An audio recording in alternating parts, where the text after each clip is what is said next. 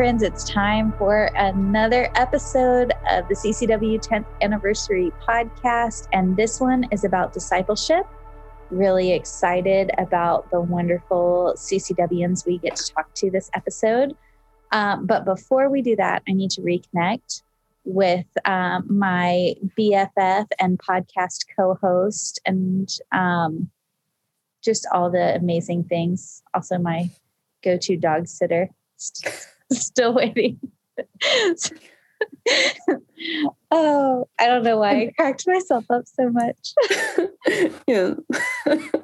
you know, there's a chance I'll dog sit for you in the not too distant future, depending on how things play out. We'll see how it goes. Um, her name is Sarah Taylor, and here she is. Yay, thunderous applause. Hold on, where's your thunderous applause? Like, you're also all the good things. Like, I mean, you don't sit my dog, but I don't have one. So, like, you do all sorts of other wonderful things. You have, you know, cute children who make me smile, and you listen to my rants about things. And you've sat through, I think, 30 minutes straight of me Marco Poloing you about my niche interests um, once, so maybe more than once. So I feel like you deserve an award. Um, this this podcast is not officially sponsored, but very much made possible by Marco Polo. Hundred percent, hundred percent. Um, in the spirit of reconnection, do you have a community question, Haley? I do have a community question.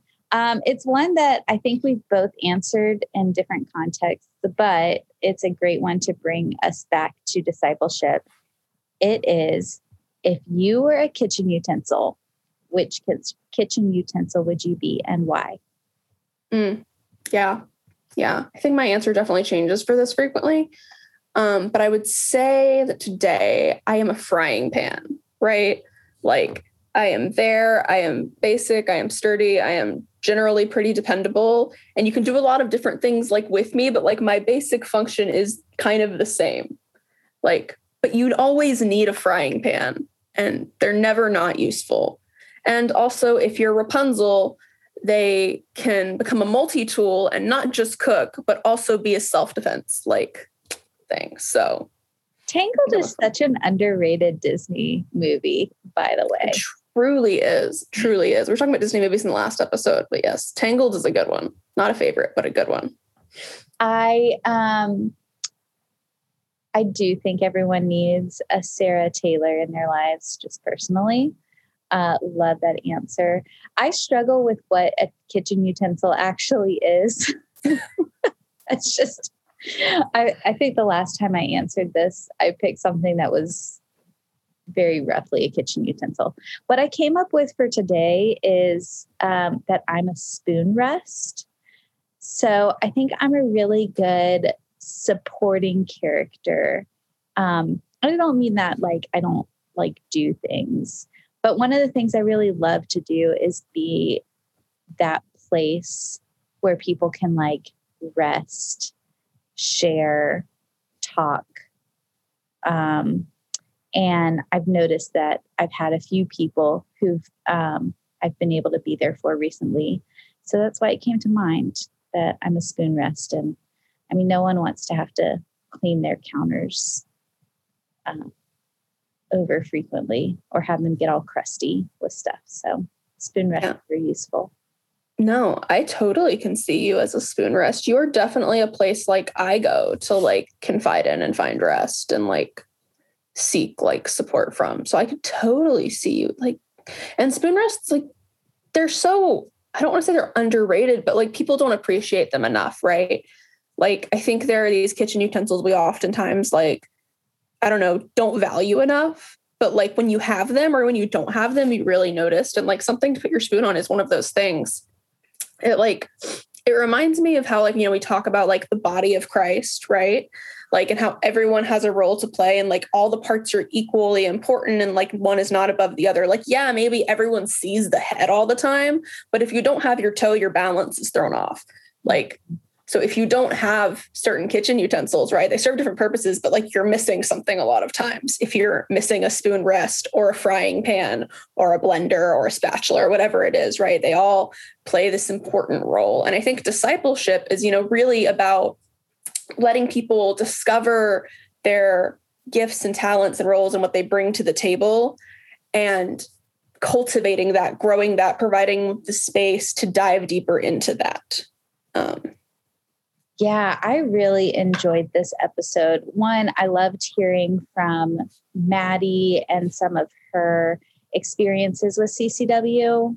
Mm-hmm. Um, Theo's interview, just stay tuned for that. But I also enjoyed um, Marisa breaking down what discipleship is. And I think it's just one of those terms that we use a lot, but it also can be kind of Christianese where um, it might mean something a little bit different for everyone, or it can be just a term that holds more um, than maybe practically it does. So mm-hmm. I think this is a good episode to see discipleship from a lot of different angles and how it actually contributes to our growth, um, our community, and just kind of the pieces of what makes CCW CCW. Absolutely. Absolutely. And I think about growth, Riley does a really great job of like thinking about how we've grown and how we're continuing to grow in the area of discipleship.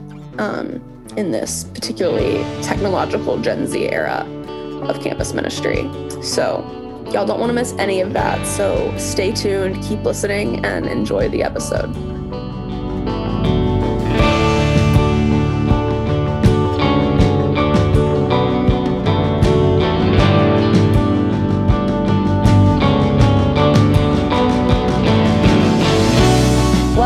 The CCW 10th Anniversary Podcast. I'm Haley. And I'm Sarah. And we're celebrating 10 years of asking questions, exploring faith, and loving one another in CCW. Join us as we recap the last 10 years and hope for the future with individuals who have shaped and continue to shape CCW.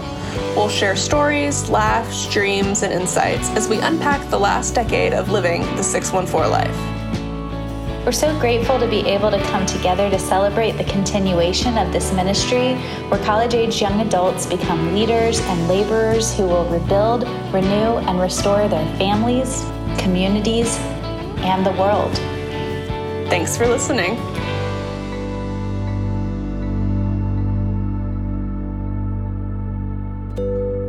Hi, my name is Cameron Garrett, and I'm an alumni of CCW. I graduated from the University of North Florida in 2017, so as I spent my time at UNF, I was also a member of CCW. And as a member of CCW, I performed a few roles throughout my time there. Um, I started as a member of the inaugural cohort of CCW's intern program. So I was one of the first interns and I was also one of the first interns to live in CCW's intern house.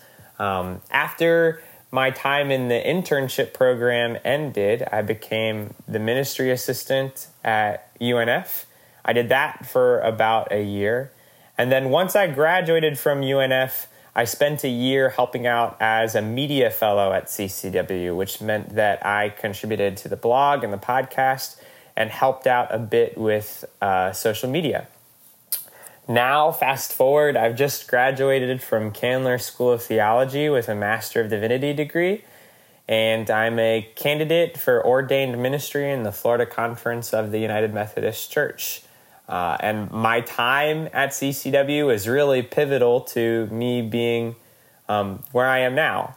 Um, so I just graduated, and I am now working at uh, First United Methodist Church of Orlando in downtown Orlando as the interim youth director. So that's what's going on now. And my, I would say, my favorite discipleship related memories all sort of orbit the one on one time times I had with um, other students, with other staff members, and with Derek. So my time with CCW started with me serendipitously stumbling into Derek at the on campus Starbucks. Um, I introduced myself to Derek because he was having coffee with a friend. And after my brief um, introduction to Derek, he invited me to get coffee with him sometime, and I agreed. And from that point onward, I met with Derek once a week for coffee, despite Derek's incredibly busy schedule that I didn't understand back then, but I do understand now. uh, Derek met with me once a week for coffee in a very pivotal moment and, and season of my life when I needed somebody who I could trust um, my developing Christian identity with. I needed somebody who was going to patiently and gently walk with me as I had questions and learned what it meant in a deeper way to pray and what it meant to go to worship and what it meant to be part of a worshiping community, which um, I didn't know it then, but I now know is discipleship. Derek discipled me, and I wouldn't, yeah, again, I wouldn't be where I am if, if Derek hadn't taken the time to just meet with me for an hour once a week for coffee.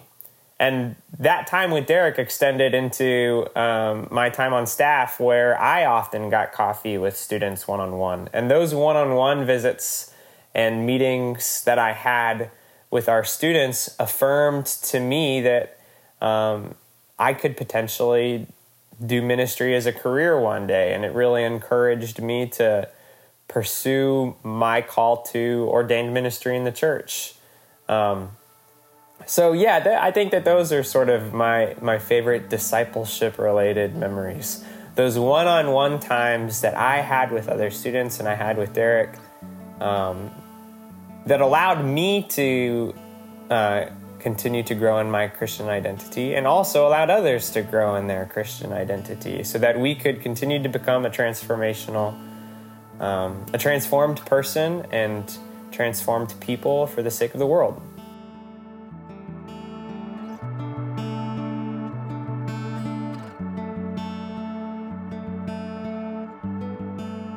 Hello, everyone, and welcome to another episode of our 10th anniversary podcast, um, the main interview segment. Today, we are talking to Maddie Dittmer about discipleship. And Maddie is someone who, when I showed up in CCW, was like a household name.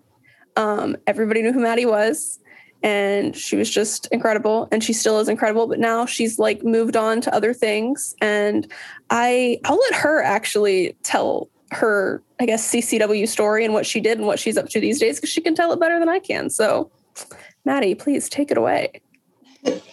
um, yeah, so I, I think 2000, it was either 2014 2015 um, was when I joined CCW as a freshman at Flagler um, and had a few different roles during my time there, but I was an intern um, on the worship team, and then I was a worship fellow. And then I was a ministry assistant. I was Flagler's ministry assistant. Um, and then I was like a communications assistant as well. So um, kind of got to dip my toes in a lot of different areas in CCW leadership, which was great. Um, and um, and I did, I only went to Flagler for two years, but then I stuck around um, for another two years after I graduated. So I got to spend a little extra time with CCW, which was great. Um, and then in 2019, I decided to go to grad school. So I left for FSU. Um, and about halfway through my time at FSU, I um, left because of COVID and went and moved in with my parents for a little bit. And then when the fall semester was starting um, last year, I decided to move to New York because I could do my classes from anywhere because they were remote. Um, and so I moved up to Brooklyn, um, and that's where I am now. And I just finished my master's in media and communication um, in April. So graduated uh, now I'm just figuring out life in Brooklyn and I am loving it. well, um, as you know, we like to know how you're doing, but then we like to know how's your soul. So, Maddie, how's your soul? My soul, I haven't had that question asked to me in so long. um, my soul is good. I yeah, it's refreshing to say that I think my soul is feeling very content right now. Um, and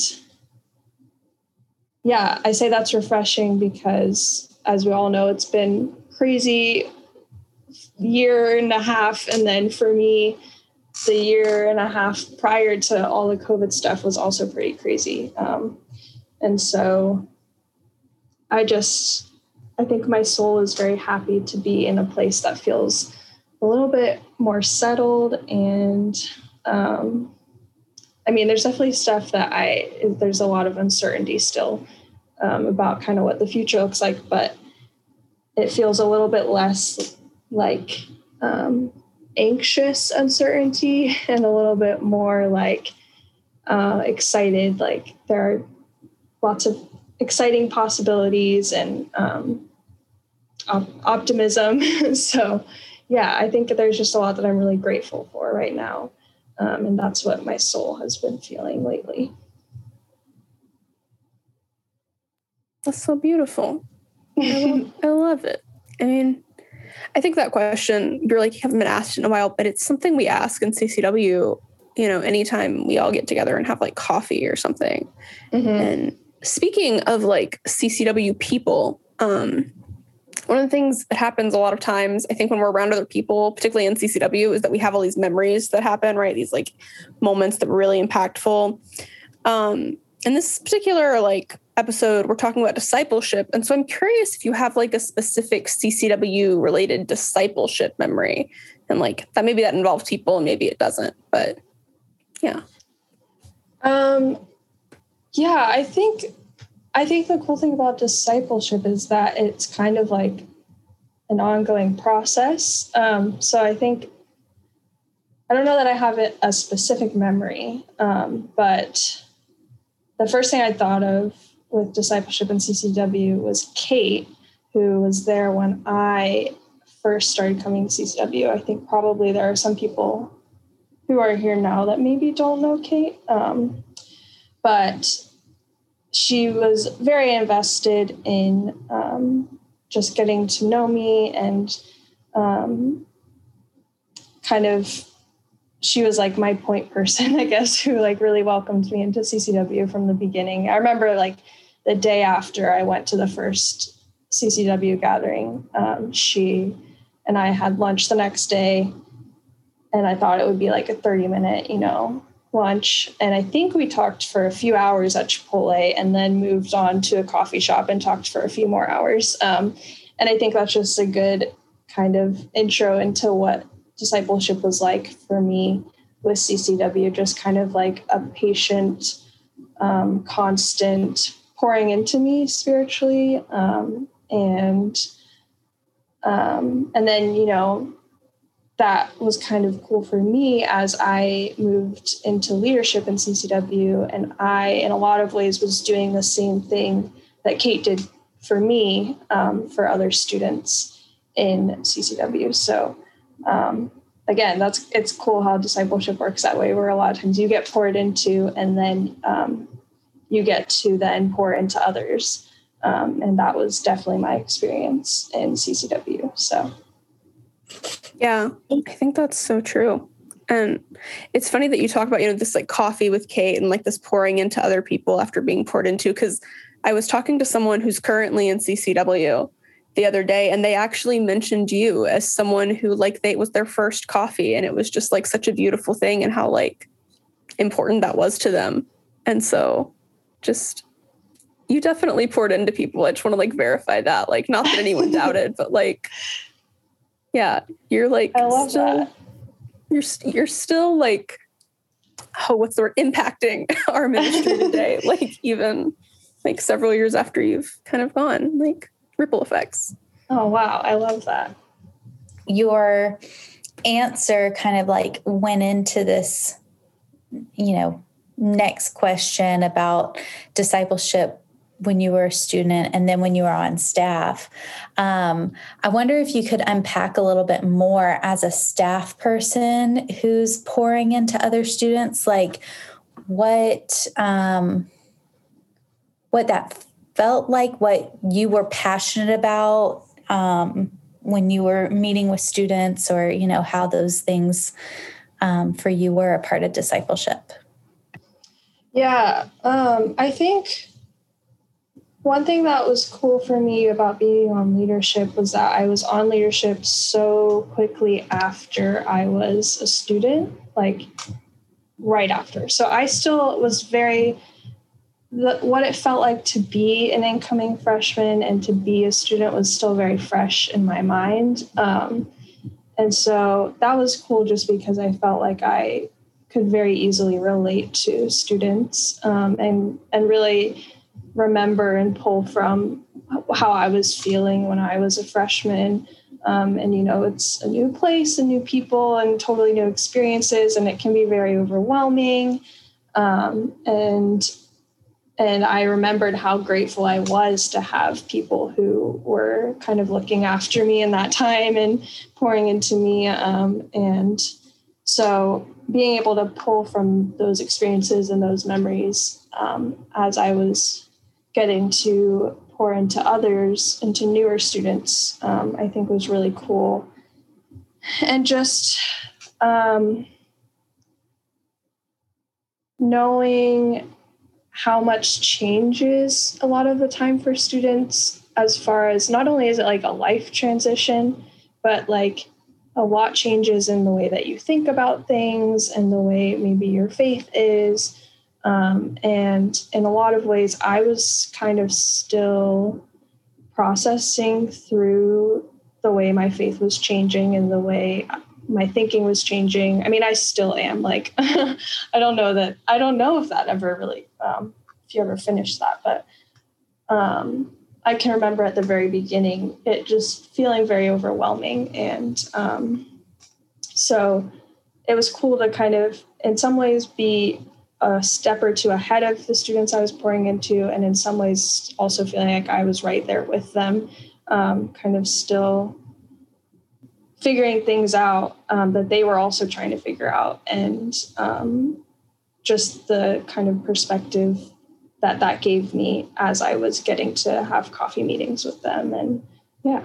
Yeah i can totally see how that would work. And i think i can relate to that some myself as someone who also kind of stepped into leadership like shortly after graduation and like very much being in sync in some ways with students and ahead in some ways um, and also behind in some ways with others. Like i think everyone has different growing edges and like points that they you know are i don't want to say like strong in but you know like that they've worked through right? And that maybe you haven't worked through that point yet. And i think that's part of the beauty of discipleship in ccw and particularly our like inverted hierarchy and just the way we approach it is that it it generally feels like pretty equitable in the sense that we recognize there are certain things some people do know more about and have more experience with and have unpacked but also i don't think we come at people with this like i know everything and you need to like learn from me kind of mentality which i think happens a lot in some discipleship situations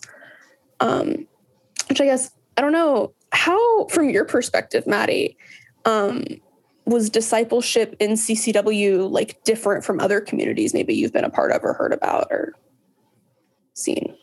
Yeah, um, I think I was, I grew up in church and I grew up um, kind of in leadership positions throughout high school um, with worship specifically. Um, and I was an intern at my church in high school. Um, and so I definitely experienced discipleship throughout my life. Um, and I think one thing that really stood out to me about CCW is that I leadership in CCW as when I was a student. Um, so I'm speaking more to like as I was being discipled and poured into. Um, pushed me in a lot of ways that I wouldn't like push me to try things or be a leader in ways that I wouldn't normally have felt like I could do by myself without the encouragement that I was given. Um, and I think in past in past um, leadership experiences that I've had, you know, in high school and stuff, I would kind of set my limit, I guess, of what I thought I could do. And then whoever, you know, was the leadership above me would just be like, yeah, that's it. Like, that's what you can do. And didn't really ever push me further than that. Um, but I think I grew so much in CCW because the leadership saw what I could do more than I did, more than I saw what I or thought I could do. Um, and so I was pushed and I also grew a lot because of that. And that was something that in the moment is really kind of intimidating and scary sometimes. Um, but when I look back on that, I just think about how grateful I am that um, that you know Derek and and Kate and all of the CCW leadership were um, like believed in me and encouraged me to kind of step outside my comfort zone a little bit um, because that's not something I got when I was in high school, and I think I kind of missed out on some things that I probably could have been a part of because I wasn't encouraged to step outside my comfort zone. Um, whereas in CCW, I was. So, yeah, I think just the way that um, CCW empowers and encourages their leaders was something that was new to me, um, but was really good for me as well. Yeah, I think um, there's so many good points to what you're saying. And the thing I hear the most in this empowerment is that um, I've heard Derek say before, like, y'all are going to make this ministry better than I could make this ministry, or like kind of talking about what the next uh, iteration of like, you know, leadership or campus ministry or whatever looks like. And I think that there are forms of discipleship where um, the limit to growth is in the leader that's leading you. Um, and I feel like that's very different within CCW that um, that there's not a limit to growth because of where I'm at and the person I'm talking to. Um, because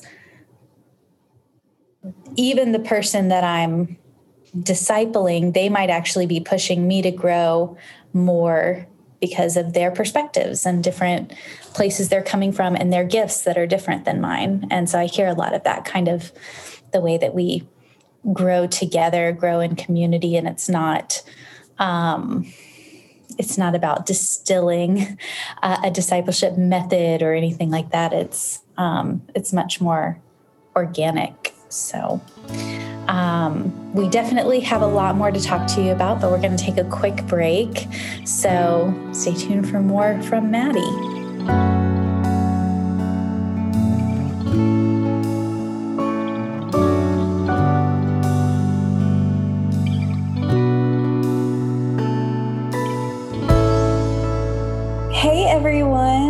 Um, so while we pause our discussion with Maddie, we're actually going to spend some time with the Reverend Marisa Gertz Copeland, however you all know her. And um, she's actually our first CCWian who's been commissioned in the Methodist Church and is now a provisional elder.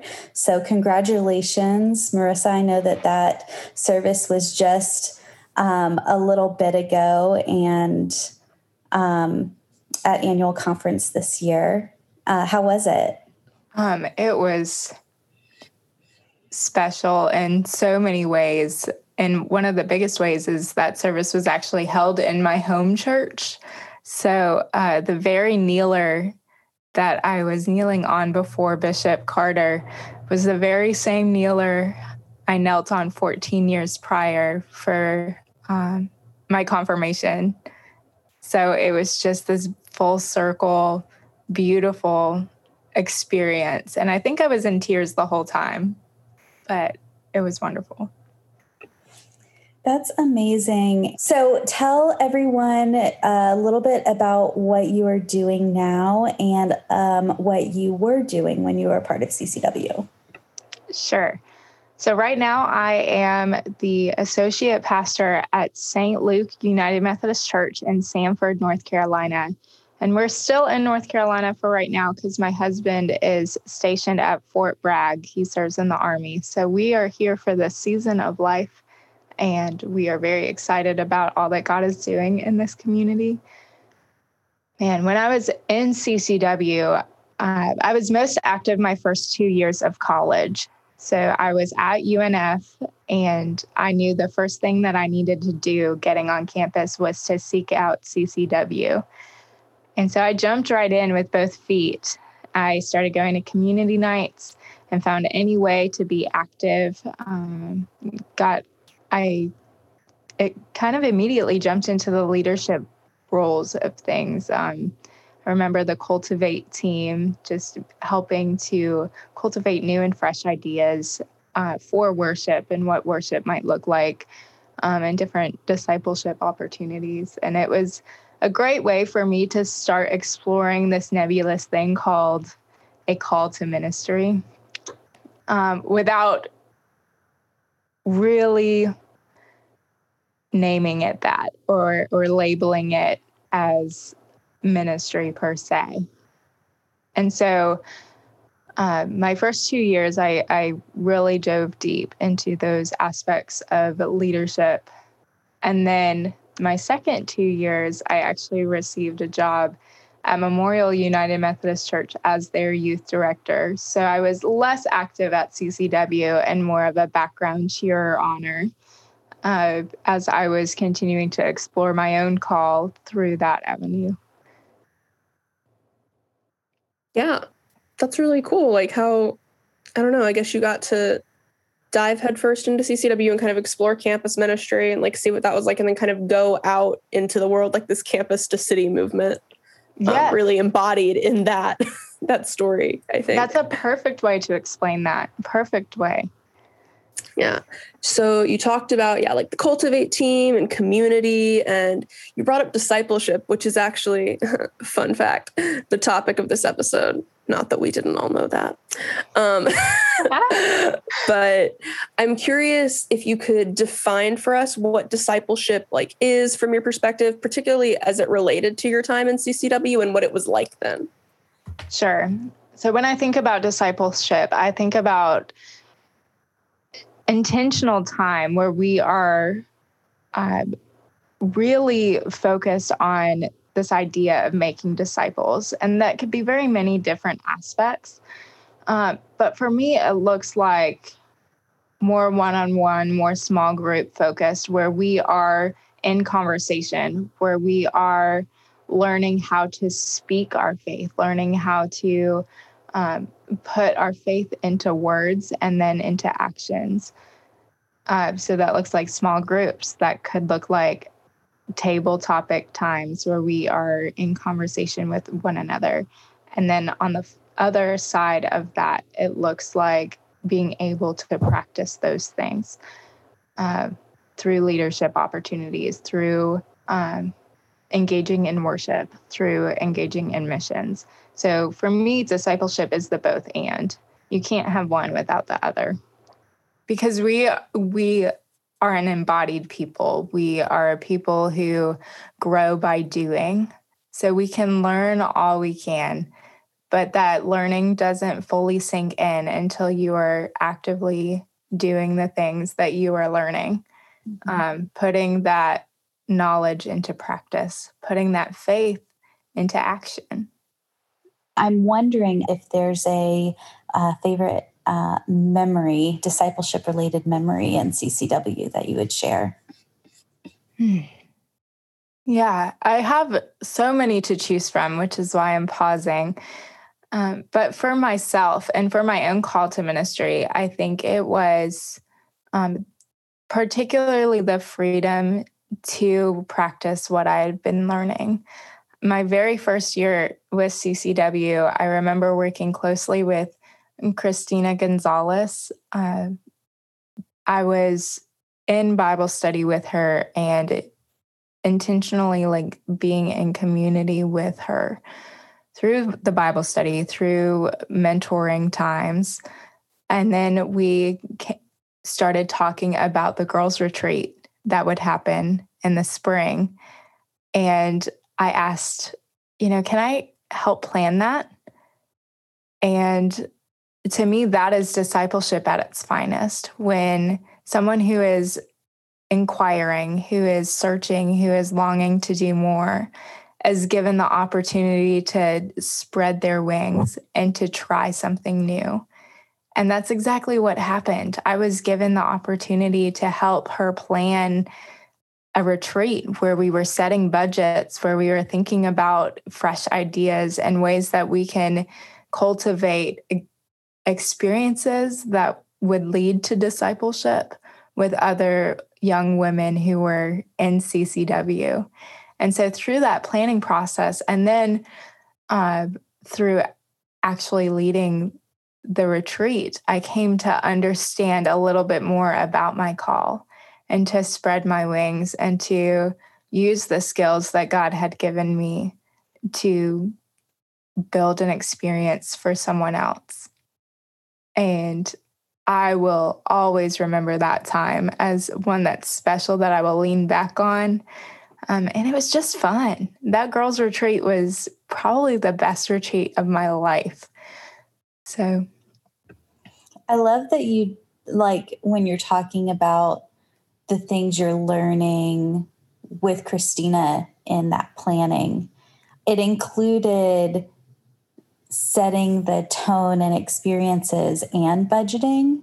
And I love that like breadth of um, you know, discipleship is also like the nitty gritty and practical just as much as it is like the perfect music and the lighting and like the fun, you know, That's stuff. Right. It's just. it is. And it's one of the things that you don't necessarily think about when you think of ministry in the grand scope. But thinking about those little details and how they work together to make the whole experience is just as important as those big brushes of the theme and the fun activities and the like you said the lighting and the music and the ushy gushy feeling things. None of that is possible without the nitty gritty hard to um, times and putting and putting the nuts and bolts together to make it all come. So. Yeah thanks Marisa. I um gosh, I, we could definitely keep talking for so much longer. Um, I have one last question for you. If there was something that freshman Marisa coming into CCW could know about discipleship that you know now, now that you've grown and you've lived it out and practiced it and um, are even called to lead in it, uh, what would you want her to know? Hmm. That's such a good question. But I think my advice would be every single interaction, every single moment with another person can be a moment of discipleship, can be a moment where um, God's love and God's grace can be communicated in such a way that leads someone else to ask questions, to want to know more and to see a world through that lens is to see a world full of opportunity. And I think, especially for freshman Marisa and maybe other freshmen, um, they're coming into a new experience of college with eyes wide open. Uh, and I remember feeling scared by that. Um, scared at all of the possible directions that my life could have gone or could go. And I think I would want to say that no matter where your path leads, there's always a place for love and for growth and to be an example of Jesus Christ to others. And whenever you're doing that, whenever you are leaning into those moments, as to me, it becomes clear. Like your path becomes clear, and there's so many opportunities, and to just take them by the by the horns and go for it. Um, Yeah. Thank you for those words of like wisdom and honesty and just vulnerability. That was really lovely to like hear. And I definitely think that's something that like freshmen can hear and relate to, but I think it's something a lot of people can relate to as they enter into new seasons of life. Yeah. Um, yes. So thank you for sharing your story with us today and your perspective and your insights and just all the things. It's been a lovely time. Um, and to everyone listening, you know, keep listening because we're going to keep talking to Maddie and we're going to talk to some other people. And you know, you want to hear what they have to say because you miss them because you haven't seen them in forever because of COVID. So keep listening, friends.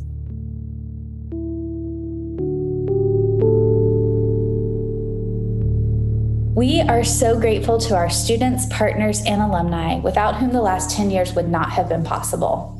As your Northeast Florida campus ministry, we rely on your support to connect with college aged young adults. Because of your donations, we are able to reach 18 to 24 year olds at UNF, Flagler, JU, and DWU, as well as those who are on other campuses in Northeast Florida or not attending college. We are also able to connect with students both in and out of Northeast Florida on our digital campus, Studio Wesley. Here, we are able to meet students where they are, online, and provide them with a space to ask questions and grow their faith. To celebrate 10 years of CCW, we've set a goal of raising $10,000. That's $1,000 for every year CCW has been your campus ministry. You can celebrate a decade of CCW by visiting campustocity.org slash 10 to give your one-time anniversary gift or commit to supporting CCW with a monthly gift. Again, that address is campustocity.org slash TEN. Thanks for being part of the celebration.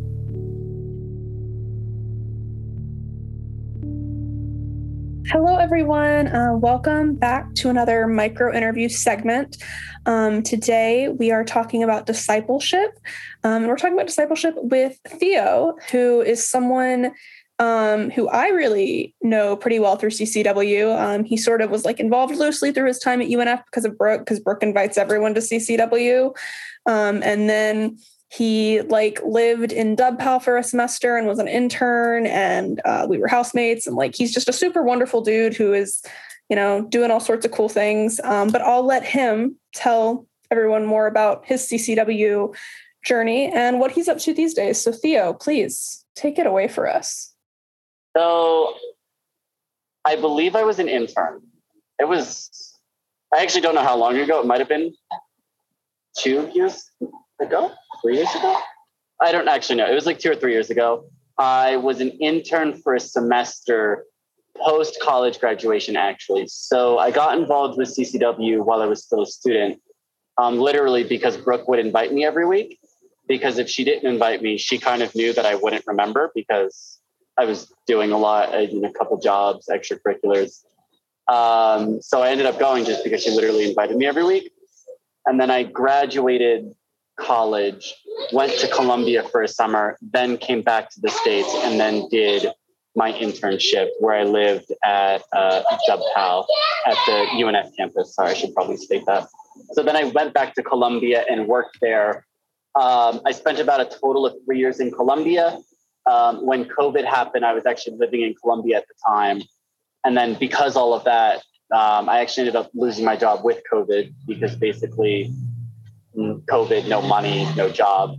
Um, and then this year I moved to Mexico where I'm currently living. Nice. Nice. I sort of, it's so weird because I, I knew most of that, but like it was nice to get the condensed version um, so that other people can know what's going on.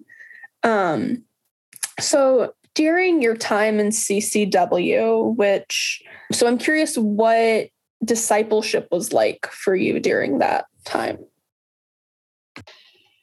Um, yeah, I mean, that part was super interesting. I mean, one of my favorite aspects of the internships were the weekly meetings with Derek.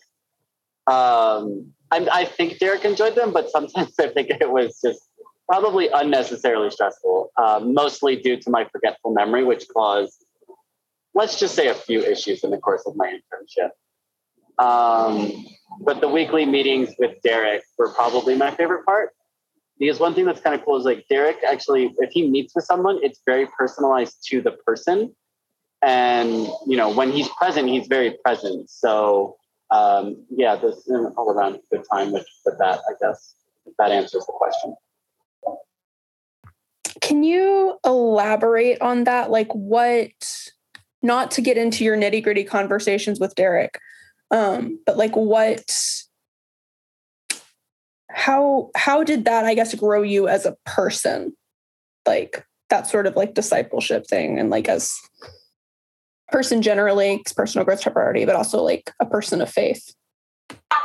Okay yeah um well in general faith has kind of been something i've always struggled with without without i mean throughout my entire life and i'm not even sure that that aspect has even really disappeared um, so I guess in part, one thing that's helped with Derek is just kind of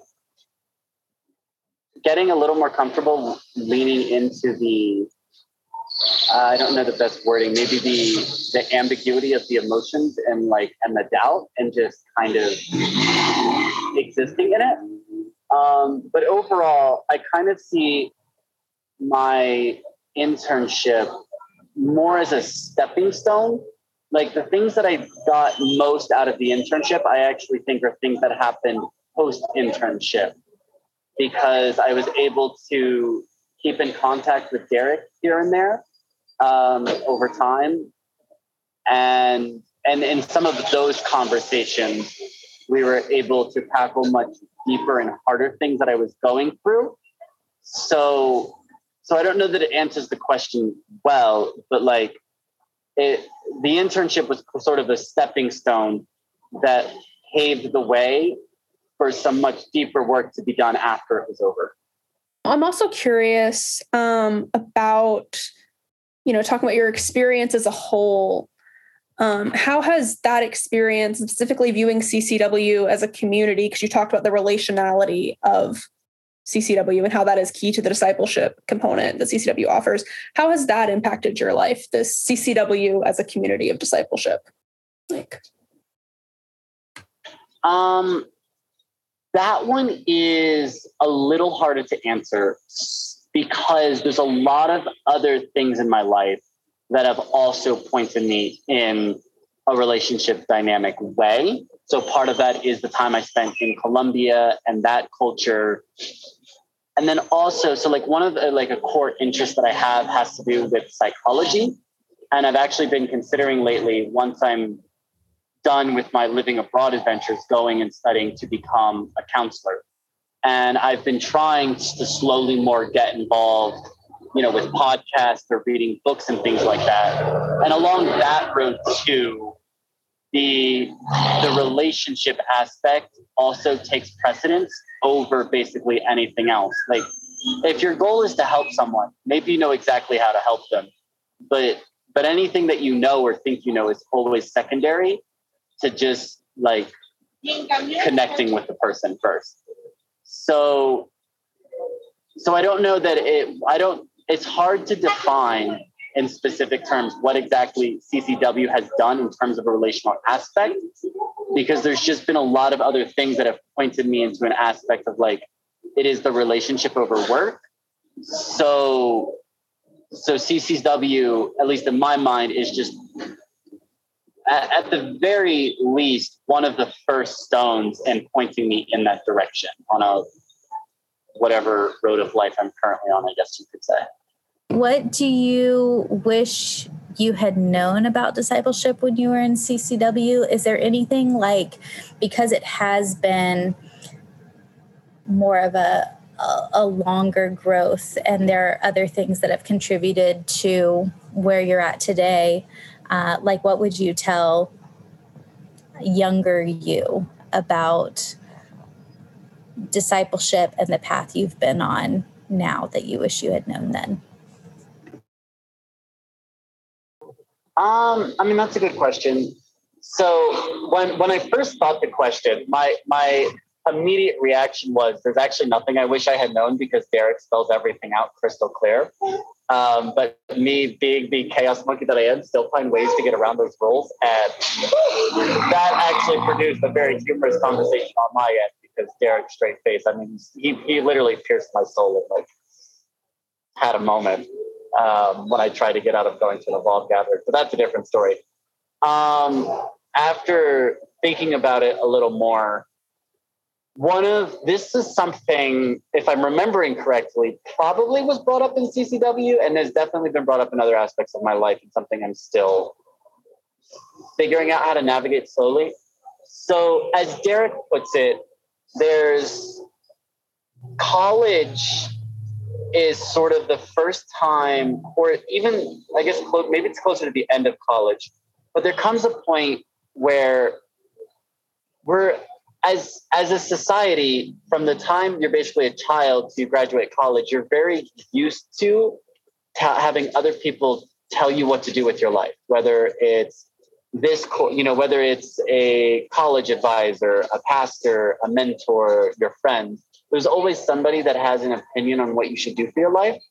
And so one thing that can be really hard is figuring out how to lead your own life for you and what that looks like. You know what that means for you know taking relationship your relationship with god into your own hands or like what that means for work or what that means for your internship um, and that's really not an easy question to tackle and like define because depending on how you answer that even if you ask the question i mean if you ask the question that has certain implications but then how you answer that can have a lot of implications on how you have to change your life and that's not always easy as I'm learning.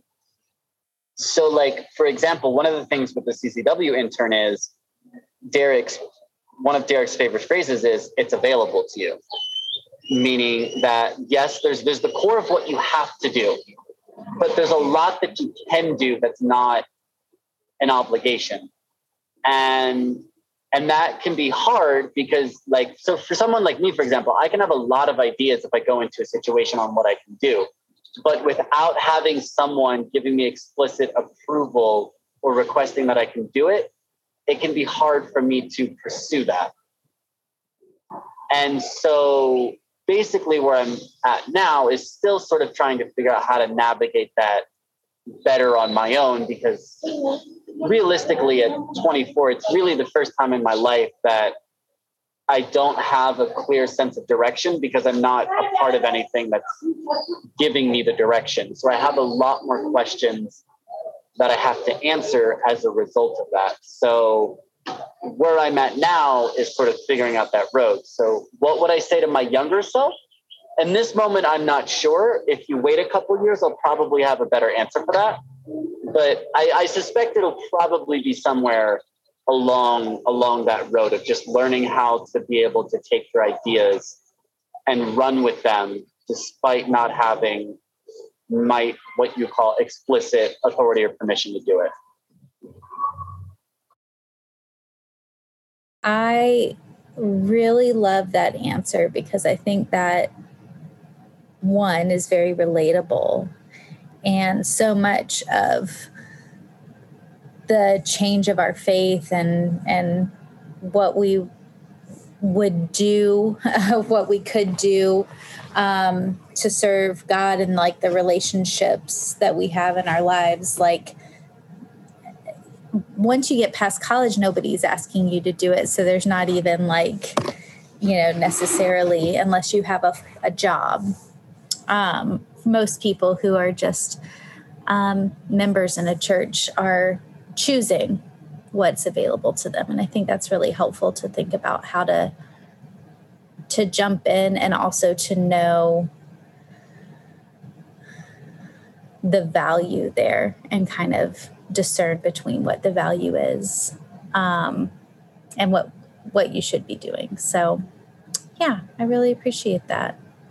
And yeah i really uh, thank you for you know, joining us for this interview. You know, I know we were joking about the the chaoticness of your life. I know you're out there, you know, with traffic and stuff, but you know, my life is chaotic in a different way. So throughout this interview, I've been muting through crying children and things like that. So, you know, we all have things we have to navigate. But thanks for being with us. And um, yeah, we'll keep talking about discipleship.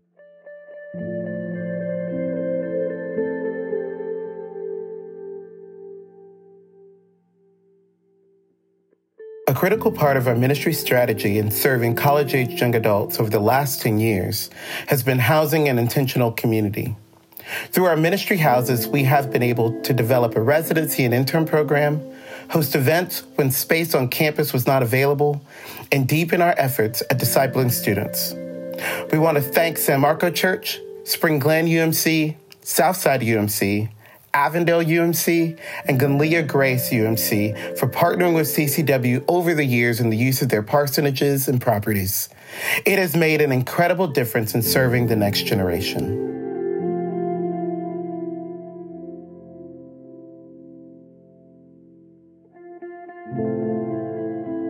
We're back with more with Maddie, and we were just talking a little bit about discipleship and the ways like we do that in community. And then during the break, we were also talking a little bit about New York stuff, which was really fun. But where I see them come together is you were talking about how, you know, everyone in your area has been in a different kind of quarantine than we've been in Florida. And people are now kind of coming out, growing together, but it means that a lot of things have been virtual. And you even were talking about how uh, one of the churches you're trying is doing a lot of virtual stuff for the summer just because of how hot it is. And so I'm curious about how you've experienced different kinds of virtual discipleship while you were in CCW. And if you can talk a little bit about some of those experiences and how they compared to the type of in person discipleship um, that you had at Flagler? Yeah. Um, when I was, I think like Studio Wesley and like more of the online stuff was kind of just ramping up when I was leaving. Um, so there's definitely the podcast while I was around. Um, but one thing that was cool for me with the virtual stuff was that when I went to Tallahassee, um, like we were talking earlier about the transition into college and being an incoming freshman and um, all of the feelings and changes that come with that. But I think something that I didn't realize was how much change I would feel when I left CCW and moved on. Um, and how I don't think I was really ready for how hard that would be. Um, and so, what was cool though was that um, there were more opportunities to join like a CCW gathering virtually. Um, or I, I, remember even in the beginning, um, Allison used to FaceTime me into the gatherings sometimes. So um, I would kind of join every now and then just through that. Um, and it was really, really nice for me to be able to still stay connected to CCW um, in that way during that kind of weird transition period for me where I was kind of just like scrambling to figure out what community looked like after leaving um, St. Augustine um, so that was very helpful for me in terms of continued discipleship as I was making that transition. Um, and I mean, definitely like, I think we've all learned over the last year or so how, as much as like technology is amazing that we still get to be connected to each other, even if we're not in person, there is an aspect of being in community with each other in person that's really really important and i think we all like definitely felt the value of that more than we probably ever would have without being forced to go without it for so long. Um, and so yeah I, I just think it's interesting kind of i think everyone experienced this but the way that i left my community in a sense um, by going to grad school and then having sort of all community kind of fall apart for most people um, over the last year and then how we've just tried to sort of put that back together um, and i know i've been really grateful for the way that um, I've been able to stay connected with CCW through all of this. Um, but I'm excited, like you guys were saying, that you're starting in person stuff again, and I'm really excited for for you guys for that because that's so important. I think this is something that we're figuring out how to do. That person to person connection has to happen even through virtual means. Yes. And so later on in this episode, we'll talk to Riley, and they were a part of a learning community that allowed them to be face to face with other people and make those in person connections. But, um, or not in person, virtual, but like person to person connections. Um, but I think it's important to under, like, to understand how they can feed each other because it can also be a way of extending that community where you need it. And I definitely remember leaving um, our Wesley Foundation and moving and trying to figure out like how do I find my people now that I'm in this area. And so I like hearing the ways that discipleship just can continue.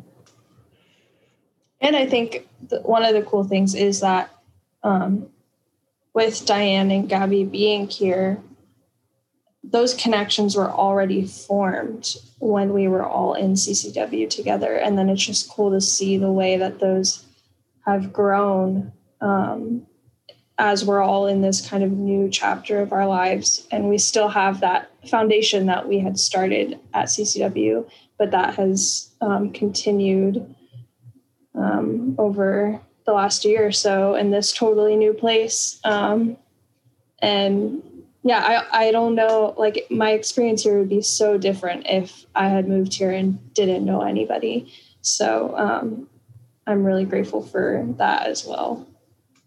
I feel like y'all are living out like the true mission of campus to city now that you're in like a real city and y'all can start the like New York campus. Yeah, yes. but also, like, although I am teasing, I do think it's also a part of like the mission of discipleship that those things continue and that mm-hmm. having, uh, being able to find your people and, you know, adding the how is your soul question to your list of things to ask each other is yes. a good, is a good way of like continuing, um, discipleship beyond just this moment in time. Definitely. Yeah, totally agree. Yeah. Um, one, that was all beautiful and like I appreciate your like honesty and vulnerability and sharing all of that and kind of your journey and how things have like been up and down and like yeah. But one thing you mentioned was you were talking about how like Studio Wesley was kind of just kicking off when you left, which was true because you and I were in a lot of those meetings. Gabby and Diane were as well, like the mm-hmm. initial like forming of Studio Wesley. But before it was Studio Wesley, it was the gathering. Before it was the gathering, it was Insight. Um, and I think the difference being that like Insight and the gathering were things that started in CCW and then were put online, whereas Studio Wesley is things that are online and then go out into CCW and other groups beyond CCW. Um, but I guess I just I wonder like what it was like to be a part of like I guess moving some of the CCW discipleship online And since it's Like I remember like Cam wrote some blogs and Anna wrote some blogs and yeah, there was the podcast and I think Gabby wrote blogs and there'd be like evolve follow-ups. Like what was it like to be, I guess, on the ground floor of like that kind of thing? Because that's like what ultimately grew into Studio Wesley, right? Which is like this then online presence for CCW. And then we like had to expand our online presence during COVID to include, you know, like live streams and like produced worship gatherings. Like I really just feel like you were like on the ground floor of like what gave us the space to be able to like continue to do ministry during COVID and like continue that connection. Yeah. Um I remember writing blog posts. I remember those meetings you're talking about that Diane and Gabby and I were in. Um, and I do remember kind of feeling like I left. I think I definitely left maybe right when Studio Wesley was launched. Um, and so it was cool. It was definitely cool to see it grow. And I know like there were parts of time where I was still kind of involved in like I think the summer my first summer in Tallahassee, I was still kind of involved in like getting things running and stuff. Um, but there were definitely like pockets of time where I wasn't as involved. And then I would see something pop up for Studio Wesley that I was like, oh my gosh, like that's so cool. Like I remember when we talked about that, it was just an idea. Now it's it's happening and I'm seeing it. And um and so it was it's cool that I kind of got to be a part of the beginning, but then I have seen it grow so much without me being a part of it and just seeing like the work that you all are doing um, and the stuff that you're putting out. And um, i mean i know like firsthand how much a lot of it has helped me feel like i've had community during this time. And so i can only imagine how much it's also helping other students um, and so it's definitely cool that i get to look back and see what it was at the very beginning and then look at it now and see how much it's grown.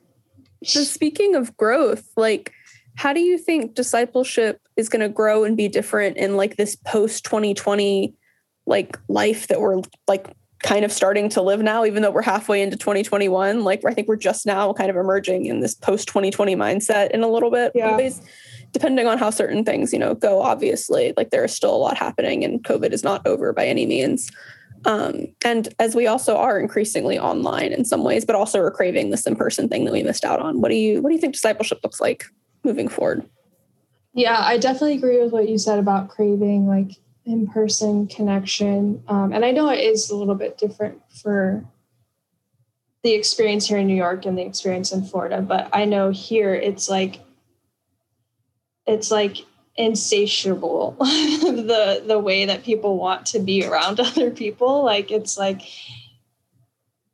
it's everyone is just so ready to be in person and so ready to to see other people's faces and to be near like physically near other people. And um and so i think that is probably a really cool opportunity as far as discipleship goes because um you know, maybe we took that for granted a little bit before 2020. Um, and and I, I I mean I'm sure it will like wear off eventually as things usually do, but I think especially right now, um, people just really want to connect with other people.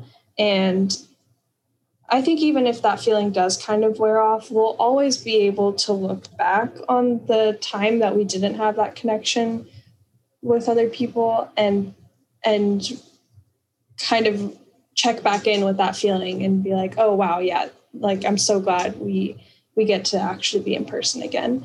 Um, but on top of that we also have all of this knowledge about connecting virtually that we didn't have before. Um, and so i just think it's going to be a really cool opportunity for for churches and um,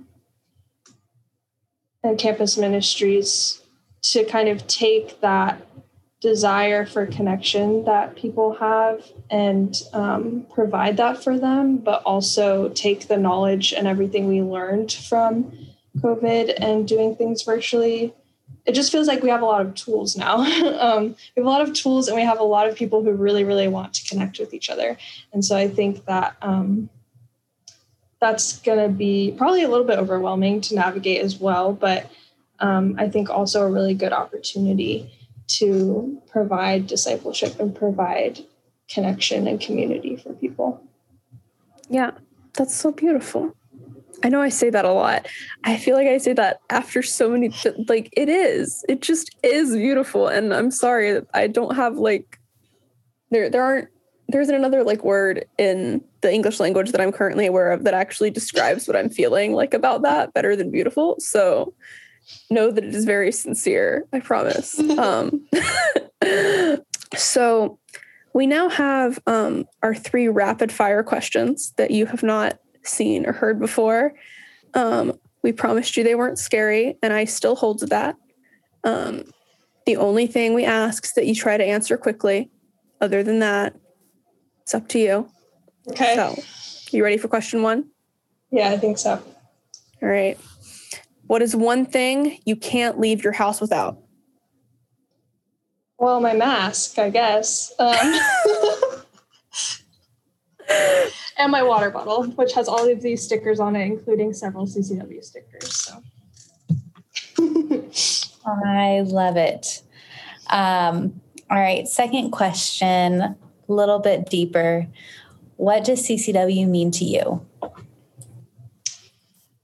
I feel like I said this already a little bit, but um, community and just like lasting community and i've seen i've seen how true that is um, after being sort of removed at least physically from it for a little while now mm. all right question three final question potentially the most difficult question that's why it's the last one. If you could say one thing to today's college aged young adults what would you say? Hmm. Um, make community a priority and make sure that that community is one where you feel safe to be yourself and um, and safe to ask questions. Um, because I think that's something that every college student needs while they are a college student and beyond. That is just excellent advice.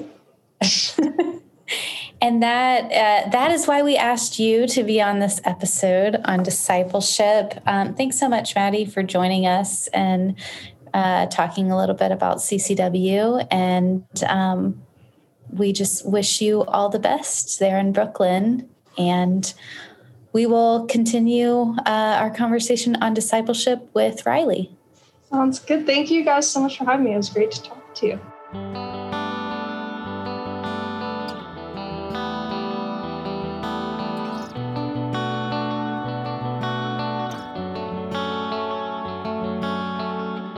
Hello, everyone. It is time for the future focus segment of um, this discipleship episode of the 10th anniversary podcast for CCW. And today, Haley and I are joined by Riley Standifer, one of our lovely Studio Wesley people. Um, they are currently at UCF majoring in animation. And um, I'll let them fill in the details on the rest of who they are. Yeah. So, uh, Hello, I'm Riley. I do go to UCF and I am majoring in animation, which is a weird and fun major to have. Um, but right now I'm currently at home in Leesburg where I live. And uh, I mean, I've been teaching art camp for the past two weeks and it's been super fun.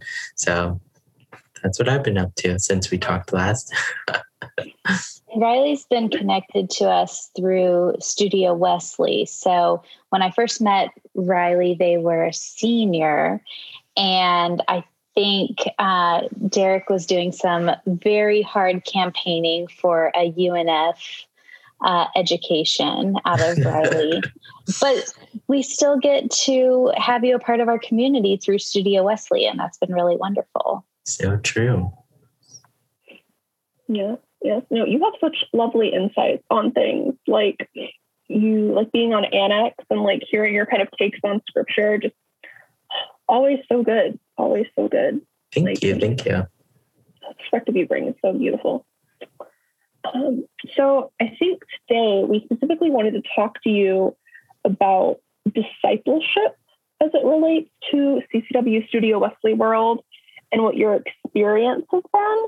Um, I know you were a part of one of the learning communities Derek did through Studio Wesley uh, this past spring. So, can you tell us what that was like? Yeah, so I was a part of a uh, learning community that I got to do with a couple other students and Derek. And something that was super cool, at least for me, was I got to be in community with people that were from other schools. Um, and it was fun. I know everybody's kind of been on Zoom, but something that was very, um, like a very cool aspect of this learning community is that I think every single person that was in this learning community was from a different school, from a different walk of life. So we really got a very diverse and broad perspectives as we all uh, learned and taught each other. It was super cool. Yeah. And what were y'all, remind me, what were y'all learning about specifically in that learning community? Because Derek does a few and I sometimes forget who's in which one. Yeah, yeah, totally. It was a Lenten season that we got to experience together, right? We went all the way up to Easter. How do you um, compare that experience with other like as someone who's been raised in the church and and has had a really strong tie to the United Methodist Church specifically, how did being a part of the learning community differ from past discipleship experiences? Um I know when it comes to being in community physically, there's a lot of um, talks about like what can we do immediately? Like say hey everybody we're to go to the library today and we're just going to be a good influence. It, when it comes to being in a distanced learning community um, a lot of it is more about talking your feelings as a as an individual and then getting to hear a bunch of people who don't really know your life who don't really know you kind of give you their input and this and it's fun to bounce ideas off of each other because of just how diverse of a community you can assemble virtually. How specifically i guess do you see digital discipleship what i'll call it um, impacting the way the church is connected and growing leaders moving forward. Mm.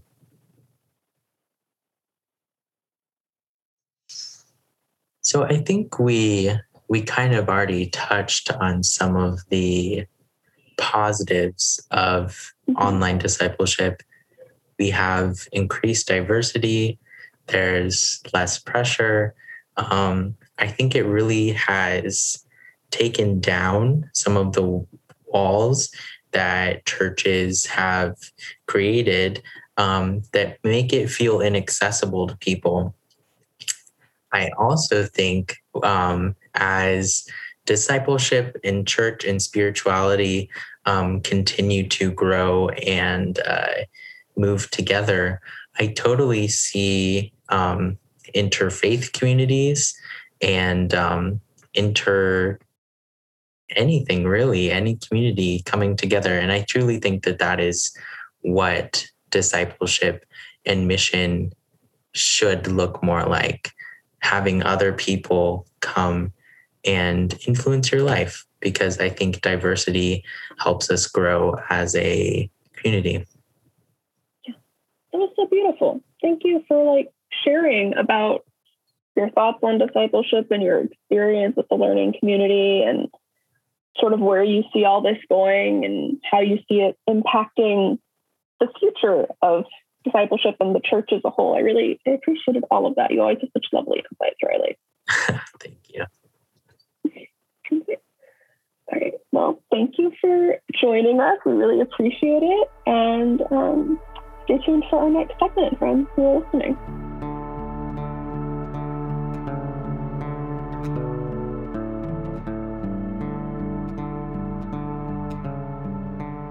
Such a good episode. Such a good episode. Even with Theo recording from the side of the road in Mexico, like in just a true Theo fashion.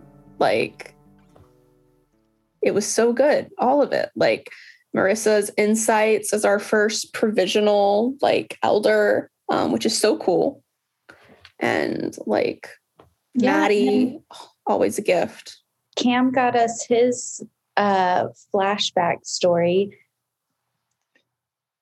in the midst of the work that he's currently doing with youth this summer. So he's having a very busy summer, but made a little space for CCW, and we really appreciate that. Absolutely, and, absolutely. Um, and Riley, who is Love Riley, a gift to us and has been a gift to the kids this summer uh, while they're uh, teaching at art camp this summer.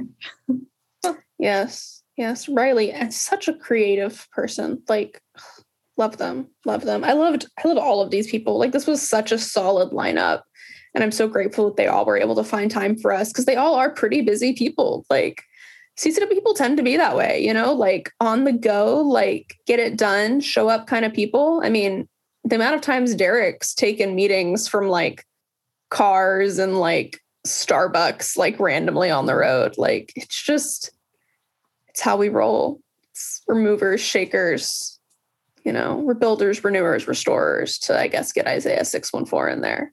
But. It really is. I mean, we we need to roll out of here. I know I've got a a meeting. We're making things happen. We're doing things on the socials and recruiting and got summer B going and it's yeah, good time. I mean, yeah. I mean, like it's funny, you know, we talk to people and like we just CCW is not an eight to five kind of thing. It's a like eight to midnight kind of thing some days. Like, or if you're like me till 5 a.m. last night, but we won't dive into that too much. the Holy Spirit doesn't always move from nine to five, but we are also grateful for for rest in the midst of that work. But yeah, it's been a good episode. I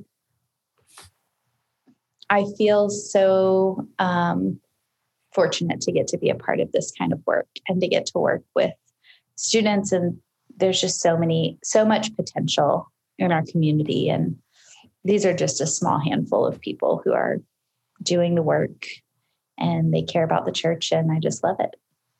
Absolutely. Well, friends, um, stay tuned for our next episode um, on leader community, actually. Our episode on is on community. Stay, stay, tuned for next on community. I was yeah, such a good episode. Such a good episode. I mean, we have Austin Davis giving our main interview, and we've called it a bit of a masterclass. So uh, definitely keep an eye out for that. And you have the condensed Brooke Lawrence future focus moment, um, which was 25 minutes, and now it's five. So lots of good stuff, friends. Stay tuned. Thank you for listening to today's episode of the CCW 10th Anniversary Podcast. We hope you enjoyed it. We would like to extend a special thanks to all of today's guests, everyone we consulted with to create this podcast, and our podcast engineer, Troy Aragon Buchanan. The ministry of CCW is not possible without the support of students, partners, alumni, churches, and the work of the Florida Conference of the United Methodist Church. To help this work continue, please visit campustocity.org slash 10.